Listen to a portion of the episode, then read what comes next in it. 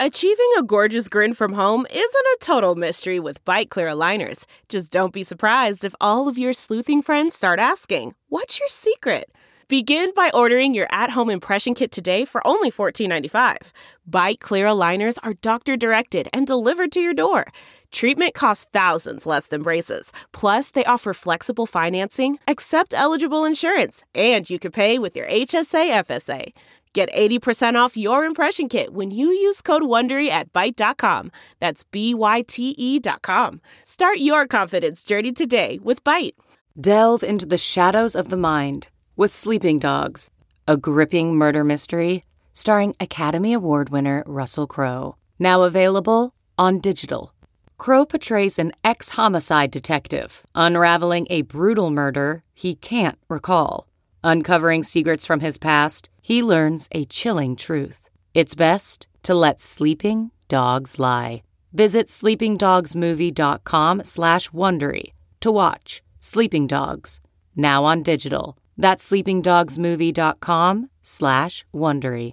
CarMax is putting peace of mind back in car shopping by putting you in the driver's seat to find a ride that's right for you. Because at CarMax, we believe you shouldn't just settle for a car. You should love your car.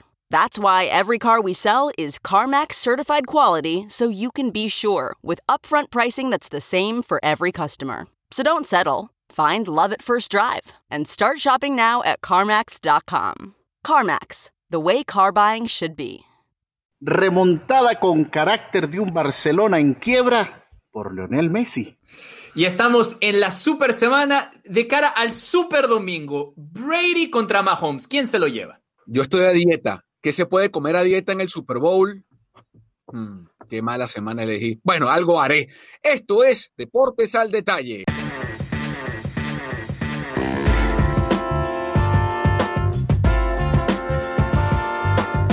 Hola, ¿qué tal? Buenos días, buenas tardes o buenas noches, dependiendo de la parte del mundo donde se conecten. Bienvenidos a Deportes al Detalle. Aquí la información y el debate nunca están a dieta. Estamos rebosantes de energía deportiva. Carlos Justis, Pedro Andrade, allá en Salt Lake City, y quien les habla, Carlos Mauricio Ramírez, en el área de la Bahía. Bienvenidos a nuestro episodio 19 de Deportes al Detalle, fin de semana del Super Bowl, el Barça, como lo escucharon en la presentación, remontó ante el Granada en la Copa del Rey. ¿Qué significa todo esto? Hermanos, buenas tardes, noches, mañana. ¿Cómo andan, Charlie? Todo bien, ya listos para este super domingo y bueno, este, pues nada, supongo que Pedro está feliz de haberle ganado al superpoderoso Granada. Ah, bueno. Yo estoy, yo estoy feliz de estar en semifinales, cosa que otros equipos no pudieron hacer. Eso me gusta, que siempre estén preocupados de otros equipos. No pudieron. La ven por televisión. la ven por televisión. de Pumas. La ven por televisión. Perdón, aquí, aquí, el, aquí el único con, con, un papelito del Barça soy yo, sorry. La, ven, papá, la ven por televisión, porque perdieron contra equipos de segunda B, no sean malos. Bueno, vamos a entrar con el Barça. Es el tema con el que arrancamos el podcast, acá en Deportes al Detalle.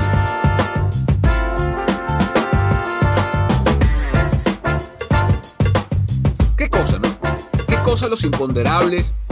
¿Cómo a veces ciertos acontecimientos pueden eh, cambiar eh, las cosas de, la forma más imprevista posible. Apenas van dos partidos, es cierto, pero les pregunto, ¿a ustedes les parece casual el rendimiento del Barcelona justo en los dos partidos posteriores a la publicación de esta etapa de diario en España donde se revelaba la cifra del contrato de Leo Messi? Pedro, ¿te parece casual o causal?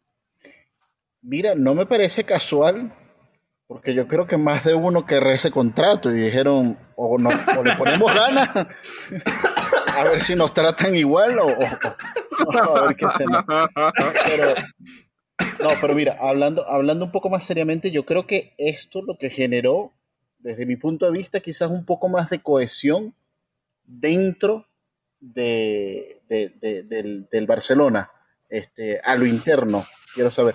Digo por lo delicado de la situación, por lo que esto representa futuro y por cómo pudiese afectar el presente. Este, un presente que es de, de, vaivenes, de, de, un día bien, un día mal, un día con el pie derecho, otro día con el pie izquierdo, creo para mí ha tenido un efecto positivo el que se haya dado a conocer esta información privada. Eh, y por lo menos así lo visualizo yo. Yo creo que hay un poquito de las dos. Eh, yo no creo que el partido de hoy, a pesar de que hay una muy buena actitud y se remonta, eh, sea para celebrarse. También eso creo que, creo que es, ellos lo tienen que analizar de, esa manera. Es bueno ganar el partido, es muy importante estar en semifinales, pero no puedes estar contento por el rendimiento cuando tuviste que definirlo. Sí ves cinco goles, pero los ves todos en, en un equipo mucho, mucho, muy inferior al tuyo en tiempos extra. Entonces, creo que en el accionar todavía hay cosas que corregir. No, ni, son tan malos eh, cuando pierden, ni son tan buenos cuando ganan. Y creo que el, hecho de la filtración, al final de cuentas, para mí sigue siendo lo mismo. El que queda mal parado ahí es la administración del Barcelona antes, eh, antes de todo lo que pasó en este verano. En esto se demuestra que tenían una poca idea de lo que estaban haciendo y, al final de cuentas eso es lo que le pasa factura al, equipo, porque en los imponderables, como decías tú, está la pandemia. Y entonces el hecho de arriesgar en una, en una inversión de este, de este tamaño, pues solito te pasó factura a la hora que tenías que, ajustarte el cinturón, ¿no? Yo, y, qué interesante cómo depende del lente con el que se ve, ¿no? Yo creo que la filtración del contrato tuvo un efecto eh, ineludible en Messi eh, y en el resto de la plantilla. Eh, y esto, esto es obviamente una, simple opinión a la distancia. O sea, estamos a miles de kilómetros. Nosotros en, el área de la Bahía, Pedro en, en, Salt Lake City de, de, Barcelona. Pero a mí la impresión que me queda a la distancia, por la reacción de, del Barça en el partido del fin de semana, eh, inmediatamente posterior a, esa publicación famosa del contrato contra el Atlético de Bilbao, eh, y ahora eh, el partido contra Granada mitad de semana, veo un Messi distinto, incluso con sus expresiones, con su gestual, y veo a un Barcelona, de nuevo, la muestra es muy poca porque son dos partidos, pero son los dos partidos posteriores a esta publicación, a la filtración del contrato de Messi, y les pongo un ejemplo, y, y, le hemos hablado aquí muchas veces. Ustedes lo saben. Yo veo todos los partidos del Barça, todos, absolutamente todos. la única forma de que no lo vea es que coincida con un partido de los 49ers y que esté transmitiendo, porque obviamente no puedo verlo, ¿no? De resto los veo todos, porque no coinciden con las horas del noticiero, no coinciden, o sea, nada. Y yo tenía años, eh, Pedro, quiero saber tu opinión, yo tenía años, tú también Charlie, que no veía un Barça remontar un partido como hoy. Eh, la, gente comenta, hoy sí, fue contra el Granada. Hoy sí, momento. El Granada está en la Europa League. El Granada está jugando para pelear por puestos de Europa League en la liga. Es cierto, no será el Madrid en el Bernabéu, no será el Bayern en Múnich, pero para como estaba el Barça, remontar un partido que perdían 2-0 por dos errores defensivos, sobre todo el segundo, garrafal de un tití, una marcación que nunca ha debido pasar, eh, marcar cinco goles de visitante en 25 minutos en una semifinal in extremis cuando perdías 2-0 en el 88, ese era el tipo de partidos que el Barça levantaba antes, antes me refiero hace 4, 5, 6, 7 años, que yo tenía por lo menos tres años que no le veía remontar, tal vez desde la remontada contra el PSG en Champions, con toda la polémica arbitral que ese partido conllevó. Pero eh, y, si será un punto de inflexión o no para el futuro, el tiempo lo dirá. Eh, alguien puede pensar que sí, alguien puede pensar que no. Yo lo que digo, Pedro, es que yo no le veía esa actitud, eh, ese par de, demostraciones de testosterona deportiva al equipo para decir, hey, este partido no lo vamos a perder, porque no nos da la gana de perderlo y punto. Y van y lo ganan y encuentran, y después lo ganaron jugando bien. Mira, totalmente, uno, eh, yo no había visto una remontada, creo que la remontada más cercana, obviamente, tú la mencionaste contra el PSG, porque el Barcelona era un equipo que acostumbraba a salir y arrasar. Muy pocas veces estaba por debajo del, marcador y por más de dos goles. Eso, años luce en las mejores versiones del Barcelona, que yo creo que enamoró a mucho eh, eh, fanático del fútbol. pero hay dos cosas para mí que hoy yo resalto de lo que ocurrió en el campo. Eh, uno, la personalidad con la que jugaron chicos de 21 años, chicos de 18 años, chicos de 20 años.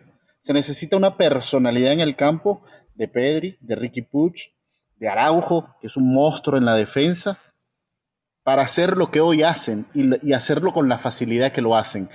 Y obviamente compromiso de veteranos que han sido muy criticados, sobre todo en los últimos años, por el rendimiento y por lo mostrado. Uno de ellos, Jordi Alba. Se ha criticado muchísimo el compromiso de Jordi Alba, incluso en la defensa, y me parece que hoy fue el resurgimiento de la mejor versión o de una de las mejores versiones, versiones perdón, que ha dado Alba en el terreno de juego. Eh, lo decíamos bien, sí, contra el Granada. El Granada tampoco es cosa fácil. O sea, el Granada, quien haya visto jugar el Granada en los últimos años sabe que es un equipo decente, con mucho juego y mucha fluidez. Ha tenido un mal comienzo en este 2021. Ha, venido descifrándose por muchas cuestiones. y sacó un equipo alternativo. Por ejemplo, Yangel Herrera y Darwin Machino jugaron, que son titulares inamovibles, pero pero, o sea, más allá de eso. Machi jugó, sí, Machi jugó un ratito, pero no estuvo sí, pero, titular, pero, no fue eso. indiscutible. A eso me refiero. Eh, Yangel Herrera es fijo también en, en, en, el medio campo y no estuvo por, por, por coronavirus.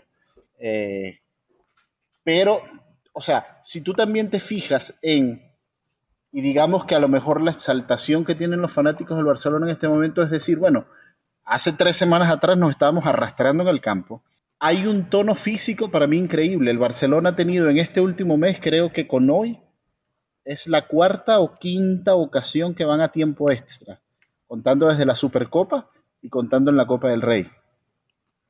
Y me impresiona físicamente el portento, por ejemplo, de Frankie Jong, del mismo Griezmann, que no se cansa de correr, aunque no meta goles, hoy metió. Bueno, pero, no se cansa de correr. Pero bueno, tú ah, hay que, mencionarlo, pero no se cansa de correr. La misma defensa, Araujo lo ha jugado todo en la Copa del Rey. Entonces pienso yo, uno, hay un dinamismo distinto, hay algo que hizo clic en este equipo. No sabemos si realmente tenga que ver con, el impacto de la filtración del contrato de Messi, o sea el discurso de Kuman, o sea algo más. Eh, no sé, finalmente se lo creyeron, finalmente los entrenamientos están sirviendo para algo. Pedro, Carlos, tú hablas de Griezmann.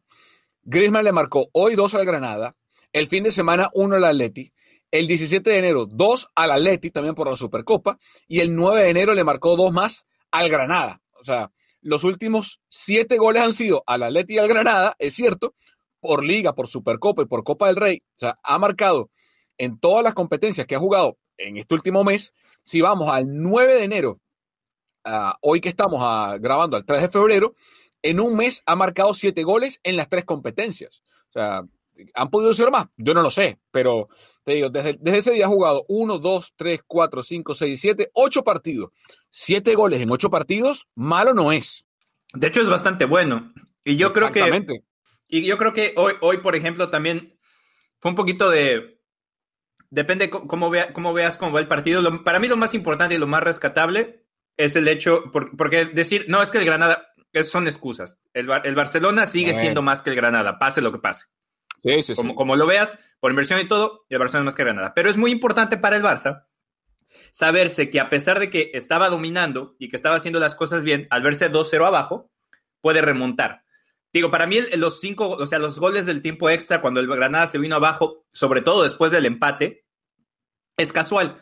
Pero el hecho de poder sentir que el, marcador estaba 2 a 0 en contra en el 88 y poder dar la vuelta, eso es lo que le sirve al Barça y te sirve mucho de aquí a lo que sigue. Eh, también por, lo mismo que, menciona eh, Pedro de, lo, físico.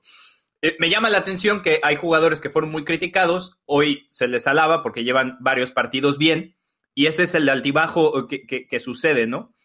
Y creo que también es lo que ha pasado con los fanáticos del Barcelona. Están están mal, acostumbrados a las últimas épocas y quieren todo compararlo con la época más gloriosa. Y no debe de ser así. Además, seguimos en pandemia y es difícil que un equipo que, que, no ha tenido una estructura sólida en los últimos dos, tres años pueda, pueda volver a ser ese equipo maravilloso que fue de, del 2006 adelante. Entonces, entonces tiene, ahí tiene que haber un balance. Eh, y entonces lo que decía al principio, ni son tan buenos cuando ganan, porque hay días que Por ejemplo, el, fin de semana Messi mete ese gol contra el Athletic y todo el mundo dice que vuelve a ser Dios, pero perdieron la Supercopa con ese mismo Athletic. Entonces, ni son tan buenos cuando ganan, ni son tan terribles cuando pierden. Todo, todo lleva un balance. Y, el, y para el Barcelona lo más importante y lo, lo más catastrófico en este caso, volviendo a lo de la filtración, es el tema organizacional, no es tanto en la cancha, porque en la cancha sigue siendo más que los equipos españoles. La, diferencia entre Real Madrid, Barcelona y los demás, y bueno, en este caso ahorita el Atlético creo que está viviendo un gran momento, pero la distancia de esos tres y los demás es mucha. Entonces, con poco le alcanza para seguir compitiendo ahí, no se diga en la Copa del Rey. Por eso es tan importante que la, que la Champions solo hayan ganado una en los últimos 10 años. Creo que al final de cuentas eso, eso es lo que el Barcelona como organización, no los jugadores, tiene que enfocarse de cómo podemos volver a ser competitivos en este torneo que es el que realmente es el de la elite. Porque tenemos suficiente para ser, seguir siendo los, los, campeones de, la liga local. La Copa del Rey se tiene que, pasan accidentes a veces, les volverá a pasar en algún momento, no pasa nada, incluso ahora si, si perdieran la final, para mí son de las cosas que son pocos, poco, eh, poco criticables, pero a nivel estructura es el, único problema que yo le verso. Lo demás va y viene en, la pandemia, obviamente, otra vez, al ser uno de los equipos grandes, y sobre todo con este tipo de fanáticos que siempre están preocupados por el otro equipo, los del otro equipo que está eliminado pues, se preocupan por el Barça, ¿no? Porque es lo único que pueden ver porque no lo están viendo. Entonces, eso, eso sucede. Pero, pero para mí lo más importante hoy y que es rescatable y decir, ah, esto es algo en lo que se puede eh, fundar algo, el hecho de que tener esa actitud habla de que no hay una ruptura dentro del vestuario con el técnico y los jugadores, y eso es importante. Eh, de los últimos 15 partidos, el Barça ha perdido solamente uno entre todas las competencias. Me remonto al 13 de diciembre del 2020, cuando le ganaron al Levante. Desde entonces, insisto, son 15 partidos entre Liga, Supercopa y Copa del Rey. El Barça perdió uno solamente, que fue la final de la Supercopa contra el Atleti de Bilbao, 3 a 2, ahí en el medio, empató con el Valencia 2 a 2 por liga, empató con el Eibar 1 a 1 por liga, empató con la Real en la Supercopa, ganó al final en, penales eh, y todos los demás los ganó. Y, de hecho, ha ganado 5 de forma consecutiva y ha ganado 9 de los últimos 10, tomando en cuenta esa victoria por penales contra el conjunto de la Real. En los 10 previos, o sea, en los 10 anteriores, a esta racha de 15 partidos jugados, uno solo perdido, 14 ganados, porque eh, perdón, 15 eh, jugados, uno perdido, dos empates, tiene 12 victorias en los últimos 15 el Barça. En los 10 previos había perdido 3. O sea, hay un, hay un cambio de dirección, hay un cambio de rumbo en el último, los últimos ya dos meses, porque saqué la cuenta desde el 13 de diciembre, eh, que se ha venido asentando, que se ha hecho más, más formidable en el último tiempo. Ah, contra el Granada, contra el Atleti, contra el Rayo, contra el Elche, contra el Cornellá. Está bien, no le ganó el Bayern, al PSG, al, Madrid. Pero equipos como el Madrid o equipos en otras ligas están tropezando contra también esos, esos rivales. Y por ejemplo, el Atlético es puntero en la liga porque no perdona a esos rivales. O sea, eh, entonces hay otro doble discurso que es el que yo no entiendo con los equipos grandes en general. Por ejemplo, cuando el Barça le gana o el Madrid le gana a un equipo como el Granada en la Supercopa, en la Copa del Rey, ah, bueno, pero le gana el Granada, ¿cuál es el tema? Y entonces, si pierde contra el Granada, ¿cómo van a perder contra el Granada? O sea, no pueden perder contra el Granada. Entonces, ¿cómo es? O sea, eh, eh, no puede ser de las dos formas. O sea, o, estás obligado a ganar al Granada o no estás obligado. El Barça está obligado a ganar al Granada. Sea el Granada A, B, Z, D o el Barça B, X, Y o Z, la letra del alfabeto que ustedes Al Alcoyano. Al, o al Alcoyano o al Cornellá. Porque el, sí, sí, tal cual, tal cual, tal cual. O sea, entonces, eh, cuando le gana, uy, bueno, le ganó el Granada. Sí, le ganó el Granada. Hizo lo que tenía que hacer. Perdía hasta el 87 y remontó el partido y lo ganó en buena lid y jugando bien. Porque eh, los que defienden ese argumento, estéril, pobre por demás, olvidan que el Barça hoy remató 36 veces al arco, o sea, 36 veces remató, 20 fueron al arco. Mientras que el Granada remató 7 veces, nada más. Entonces, exhibió un dominio dentro del terreno de juego. Eh, vamos a ver qué, qué, ven ahora. Vamos a escuchar otra cosa. Vamos a escuchar uh, el postpartido, la rueda de prensa postpartido de Frenkie de Jong y de Antoine Grisman, porque también queremos debatir sobre algo extra deportivo. Escuchen las palabras del holandés y el francés eh, al terminar el compromiso de este miércoles de Copa del Rey contra el Granada. Bueno, diría Copa del Rey, ¿no? Eh, son partidos bonitos, eh, mucho mejor así a partido único porque puede pasar cualquier cosa, ¿no? hemos sufrido mucho cuando hicimos el, el tercero, creo, mm, no sé qué pasó, que nos hemos relajado y entonces empataron, pero, pero bueno, luego apareció Frankie a lo, a lo, Pipo Inzaghi para, hacer el cuarto. Yo creo que Antoine hoy tenías dos goles, uno. Sí, dos, dos. Asistencias, mucho también. Y querías aparecer, ¿no? no, Antoine está, está a tope. Bien, varias cosas de ese sonido. Primero, ¿están de acuerdo con Griezmann que la Copa del Rey es mejor a partido único, formato tipo FA Cup? Espectacular. Para mí lo mejor. Sí, sí, sí. Totalmente. yo, yo coincido, aparte le, quitas partidos al calendario y le das un sentido de urgencia, le das más importancia a la Copa del Rey eh, y, también le das más oportunidad a ese equipo pequeño o, menos potente de sacar eh, ventaja. Eh, otra cosa, ¿sabrá Frankie de Jong cómo jugaba Pipo Inzaghi? Porque digo, o sea, la referencia es muy clara, el gol ciertamente tiene todos los matices de haber sido un gol de Super Pipo, de alta tensión de Pipo Inzaghi, pero yo no sé, o sea, eh, eh, eh, De Jong tiene que 22, 23. A lo mejor vio el final de la. O sea, no estoy seguro cuánto recuerde si es que algo de Jong del, del, grueso de la carrera de este goleador bestial que fue Pipo Inzaghi, ¿no? Sí, creo que estaba muy chiquito, ¿no? no sé si le haya. No sé, a lo mejor sí le tocó algo, ¿no? Como, el, como esa, esa, idea que tienes cuando comienza, para él, ver cuando comienzas a ver fútbol como de tus primeros referentes ha de haber sido Pipo, ¿no? No sé, y, me pareció llamativo que, justamente Griezmann hiciera la referencia a un atacante italiano. O sea, primero demuestra la cultura futbolística que tiene Griezmann, que es mayor que De Jong. Em, pero aparte la referencia fue perfecta porque fue un gol de Pipo Inzaghi, o sea, el remate de Messi, el despeje de Aarón malísimo y se la deja servida y es un típico gol literalmente de, un pescador del área feroz como lo era eh, Filippo Inzaghi. Y lo otro, Pedro, ¿no sentiste un, obviamente, vienes de ganar, vienes de remontar, estás contento. Pero no, sentiste en la conversación como, eh, como esa alegría, un, ambiente distendido, relajado, eh, de camaradería, como buen rollo, como dirían en España, Pedro. Sí, mira, primero, eh, a lo mejor sí sabe quién es Pipo Inzaghi porque aquí hice mis cuentas. Y para el momento en que se retiró Filipo, de John tenía 14 años a lo mejor sí vio jugar a y... Lo, lo debo, pero te digo, o sea, de, por ejemplo, De Jong nació en el 97. 97. O sea, a lo mejor tendrá recuerdos de Pipo en el 2006 o en el 2002, pero será muy, o sea, es lo que voy. Lo vio jugar seguro, pero cuánto, o sea, pero con cuánta potencia no me queda muy claro. Sí, no el Pipo de la Juventus, que para mí fue no, el mejor, no, no. Pero, pero a lo mejor ahí y sí, yo obviamente siento, pero no, no sé si esa relajación sea por el partido de hoy, por la situación en la que se da, este, en, remontar, o sea, empatar en los minutos finales, empatar en el minuto de descuento y luego te vas a la prórroga, te vas arriba, metes el penal, después dos goles más. No sé si esa euforia, a lo mejor, del el partido de hoy les permite relajarse como tal o el vestuario finalmente yo creo que se ha sacado de la cabeza males extradeportivos que han venido quejando a ese vestuario en el pasado.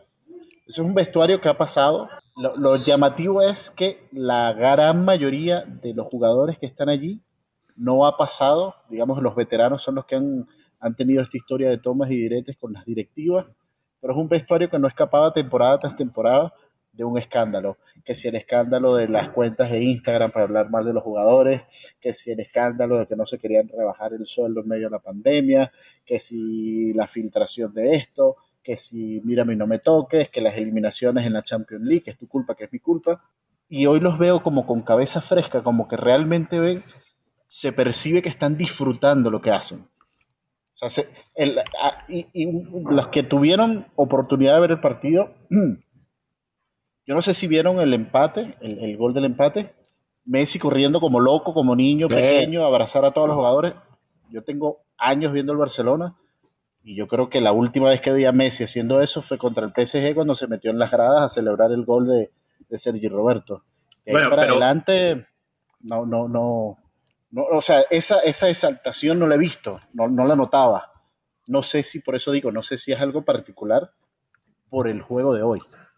El, y, ojo, hay que, te digo, por eso hay que, hay que tomarlo con pinzas, porque hoy eso existe, hoy es bueno que se vea eso, eh, me refiero en, el partido en particular, pero viene lo más complicado, porque si algo le pasó al Barça, el, por ejemplo, el año pasado, pues precisamente así fue como se fue cayendo, ¿no?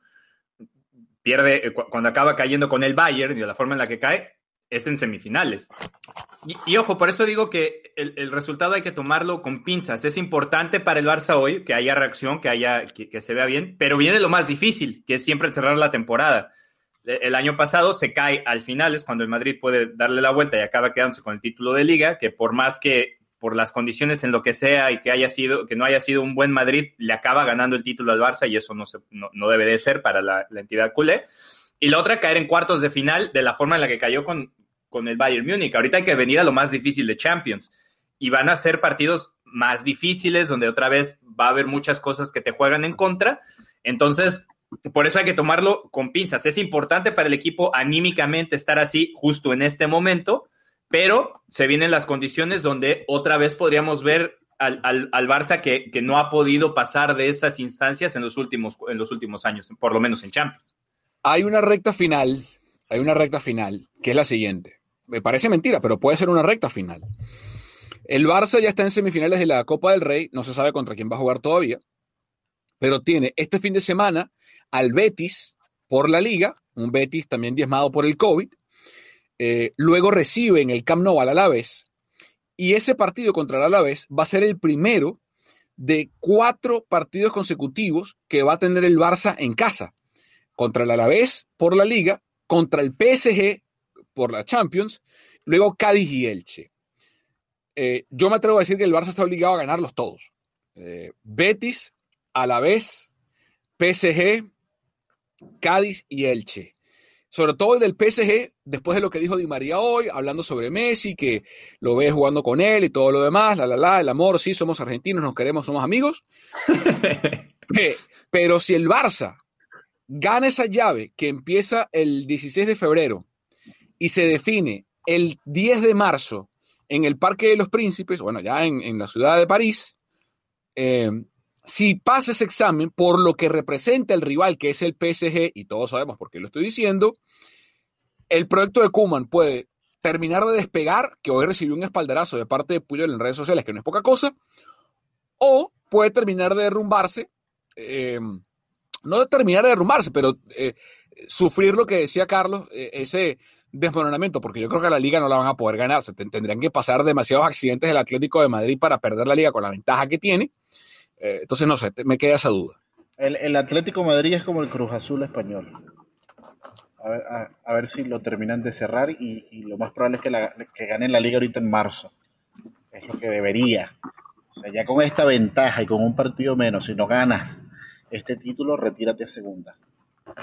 O, le dicen adiós al Cholo, por lo menos, eso ya, o sea, eso está cantado. Pero sí, o sea, yo, yo sí veo difícil que el, Atlético pierda esta liga. Es, es, otras, como dice Carlos, eh, todo puede pasar. Pero como dice, como dice Carlos, eh, yo lo veo, para, para mí es muy difícil que el Atlético se le vaya a la liga. Entonces, para el Barça, primero los partidos, otra vez, eh, no es que sean accesibles, pero por, por nombres y jerarquía los tiene que ganar el Barça. Y el partido en el que se tiene que enfocar es el del Paris Saint Germain. Y creo que el partido de hoy, la ventaja que le, da anímicamente al Barça, es la distancia que tiene con el partido del, del, PSG. Porque estás apenas a dos semanas, pero todavía vienes con esta idea fresca. Porque si este partido pasa en enero y después tienes un par de malos resultados y llegas al partido contra, contra el PSG, entonces te pueden venir un poquito los fantasmas. Pero creo que la, gran ventaja del Barça es comenzar a encontrar esta curva de rendimiento hacia arriba justo en este momento, cuando tiene que venir esa, prueba difícil. Completamente de acuerdo. Bien, eh, dejemos de lado el fútbol español, el Barça, y hablemos del super fin de semana, porque este domingo en Tampa Bay se hará historia. Por primera vez un equipo jugará el Super Bowl en su estadio local. Lo debatimos acá en Deportes al Detalle.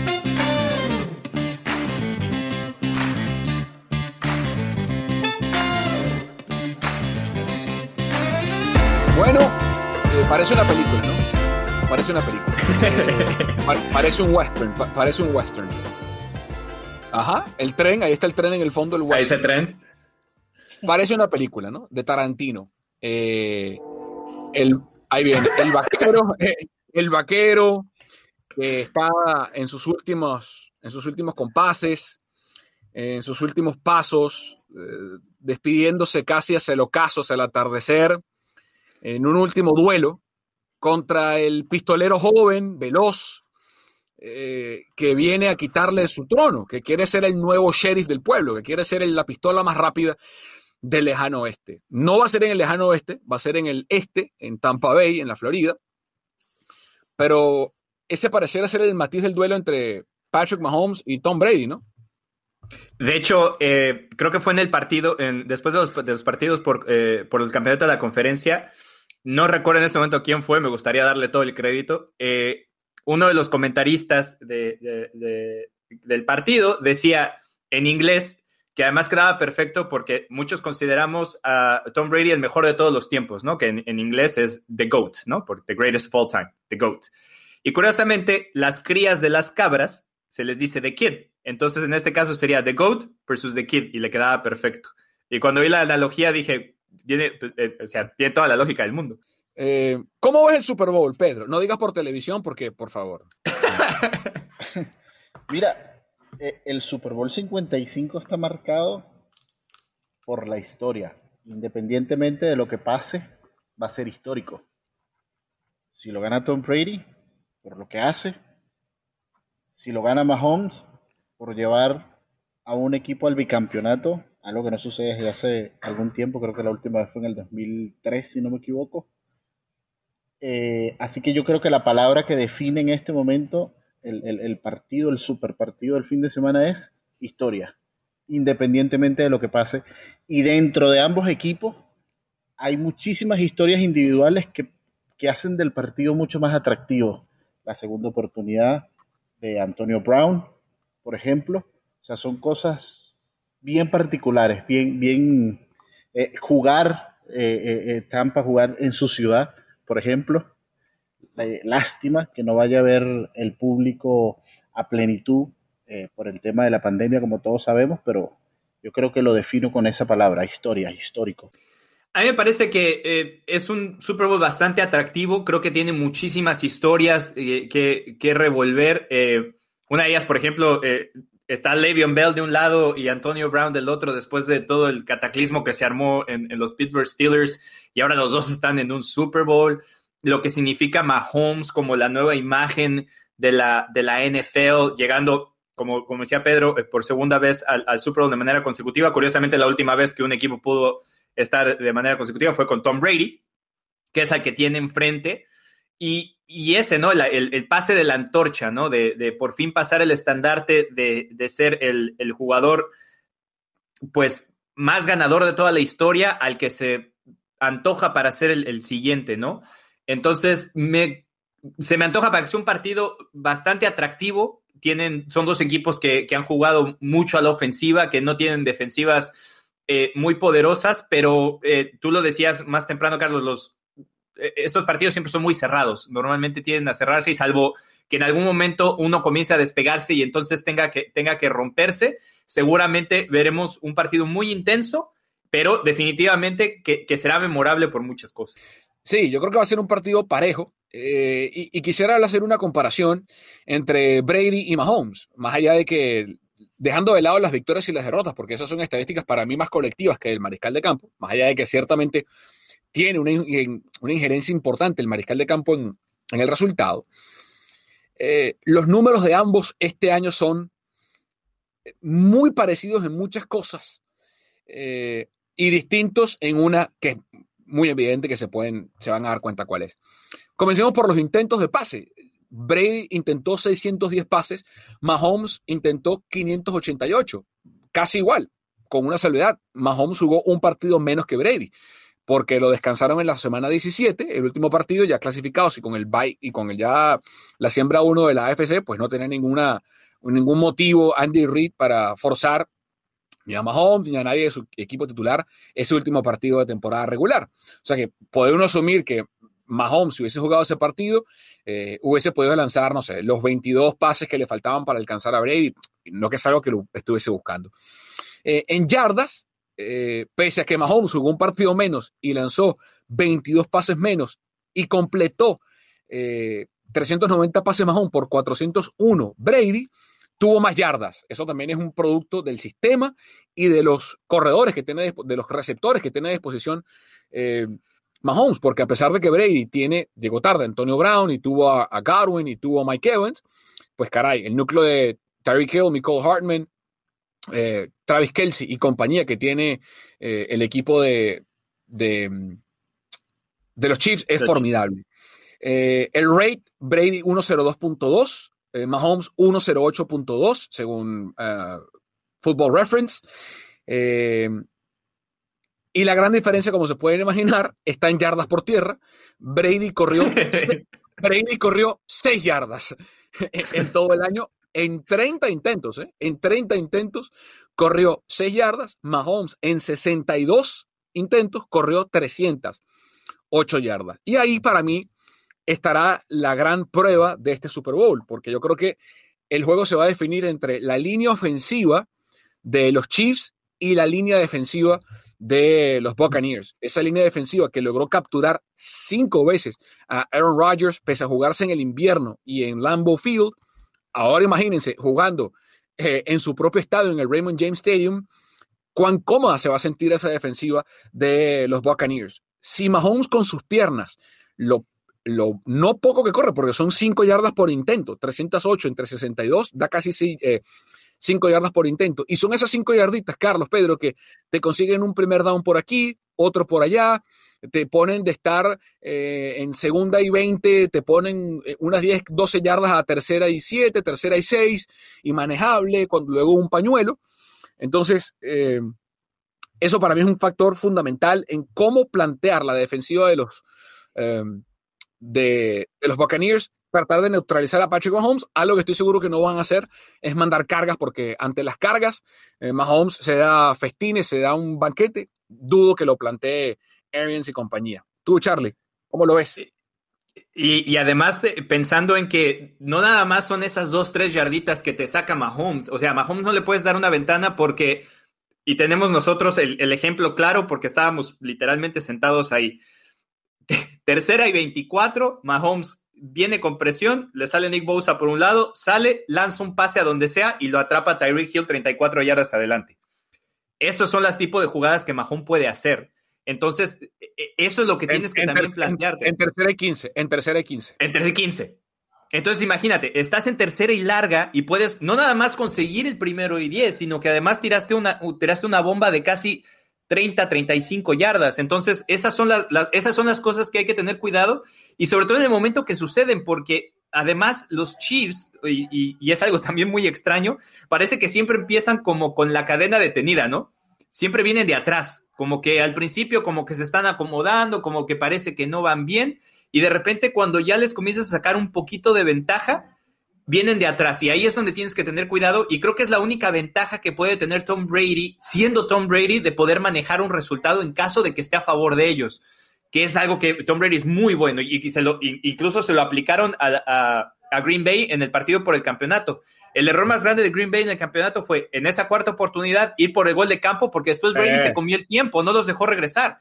Y acá puede pasar lo mismo. Eh, obviamente normalmente los Chiefs le meten el acelerador como en el a la mitad del tercer cuarto, pero pueden estar 14, 20 puntos abajo y siguen siendo peligrosos. Entonces, para mí eso es eh, en el plan de juego, eso es lo más importante. Y luego, Jason Pierre-Paul no es seguro, bueno, no sé si vaya a estar, pero no ha participado porque tiene una lesión en la rodilla, que es un golpe importante para la línea defensiva de, los, de, los Buccaneers, pensando también en, la contención, ¿no? Porque no solamente va a ir sobrecargas, no solamente va a ser blitzes, también tiene que mantener de repente el perímetro en ese yardaje corto. Entonces, otra vez, eh, es donde creo que Mahomes se lleva la ventaja porque puede sacarte una jugada de esas de la chistera en cualquier momento, ¿no? Sí, de hecho, ahorita que mencionaste Jason Pierre eh, no participó en el entrenamiento del día de hoy.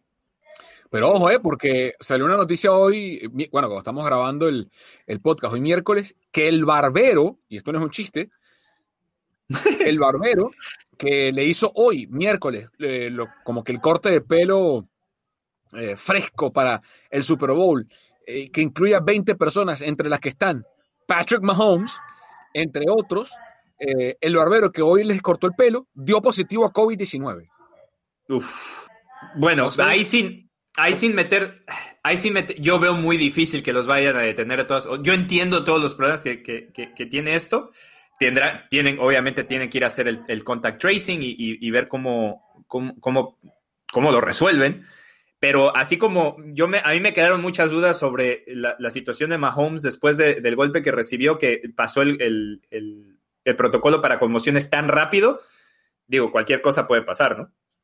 Tú sabes que a mí no me sorprendió porque yo no, no pienso que haya sido tanto una conmoción, sino que a lo mejor se ahogó.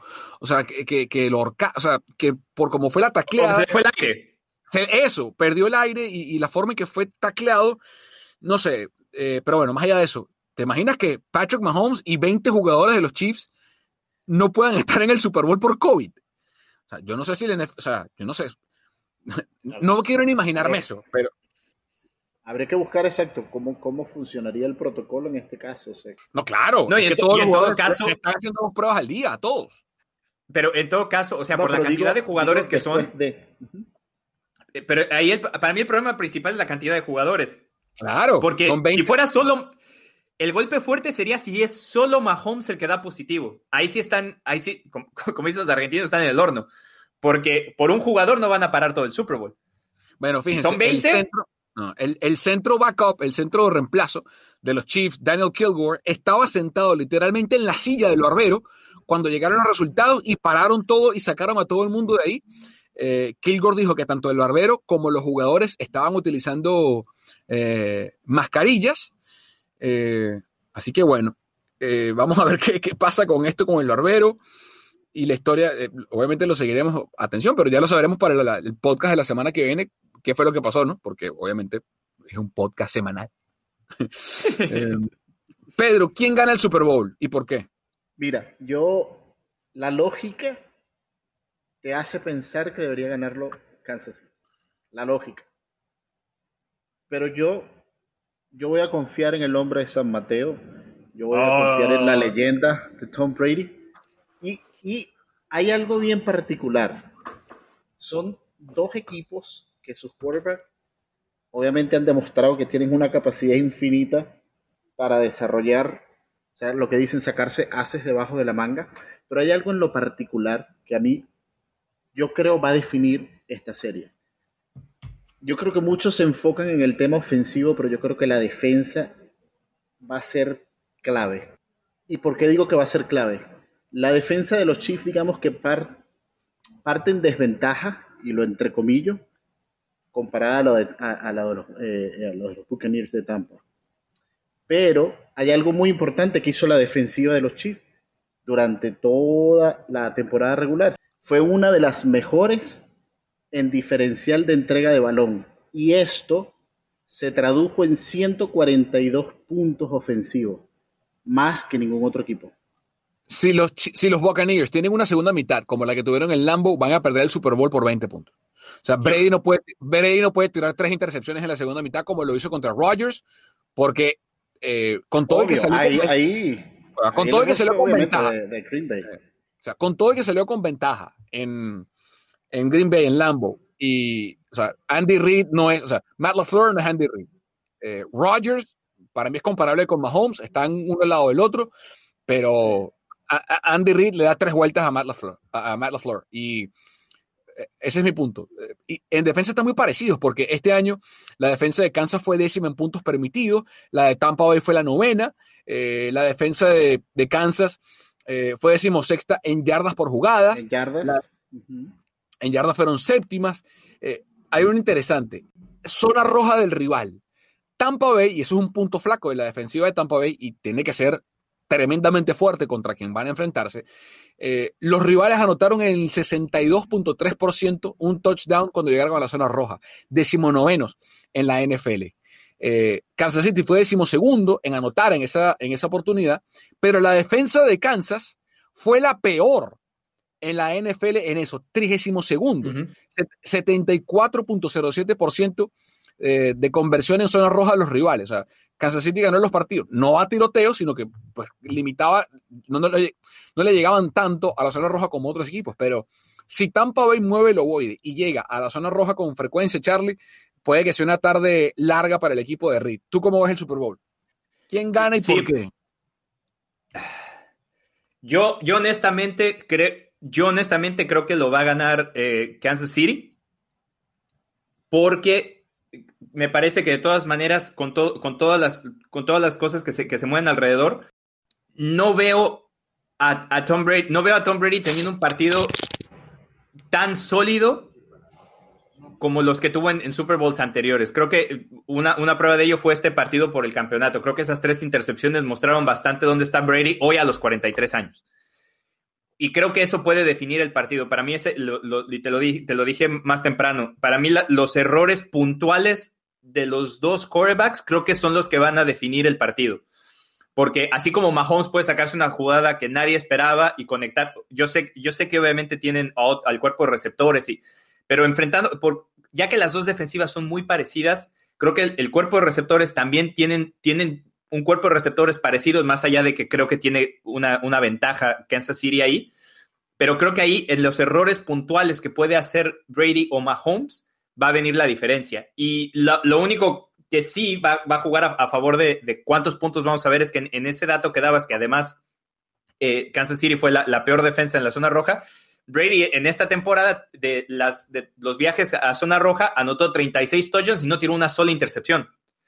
Entonces, eh, si, si, Brady puede tener esos drives largos, eh, puede sacarlo a su favor. Y creo que como historia sería interesante o sería lindo ver que el, porque es algo que normalmente no pasa, porque normalmente ese paso de la antorcha, ese paso del estandarte pasa con el, con el mandamás viniendo a menos, ¿no? Es, normalmente como, suceden las cosas, nunca se va en lo más alto. Y creo que sería, sería bueno ver, a, Brady ganando este y, ahora sí pasando, pasando la antorcha, pero lo veo muy complicado. Yo creo que Andy Reid ha sido muy sólido en, el año pasado y en este. Prueba de ello es su récord, prueba de ello es el que ha hecho que ganó el Super Bowl y no, no veo cómo la defensiva de, de los Bucks, por más que sea sólida, pueda detener al superataque de Kansas City.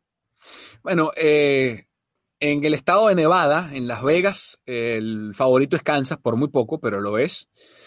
Eh, y prometen, ellos piensan, los expertos, estos analistas, que va a ser un partido de muchos puntos. Eh, que va a ser un partido de muchos puntos. Más de 50 por allí, más de 55 por allí. Esa es la línea. En unos están en 52, en otros en 56, en fin. Yo creo que van a ganar Kansas City. Creo que cuando le das dos semanas de preparación a Andy Reid y, compañía es muy difícil frenarlo. San Francisco estuvo muy cerca, a siete minutos de hacerlo. El año pasado era un equipo que no había pasado por esto, ya sabe lo que es pasar por esto y ganar un Super Bowl. Eh, hemos estado todo el año viendo a Kansas City preguntándonos por qué no termina de rematar los partidos, por qué siempre está en juegos cerrados, por qué no le vuela las puertas abiertas al partido y, simplemente lo sentencia. Eh, unos dicen que simplemente baja el nivel al del, rival y que se conforma, que juega tranquilo, porque este equipo nos ha mostrado que cuando quiere pisar el acelerador pisa y, deja a todo el mundo en el retrovisor. Creo que este tiene que ser un juego, lo que llaman un statement game, un juego de, una demostración de los Chiefs, de por qué son el campeón defensor, de por qué para muchos son el favorito a tener una dinastía como la que tuvo Brady con los Patriots en la NFL por 20 años.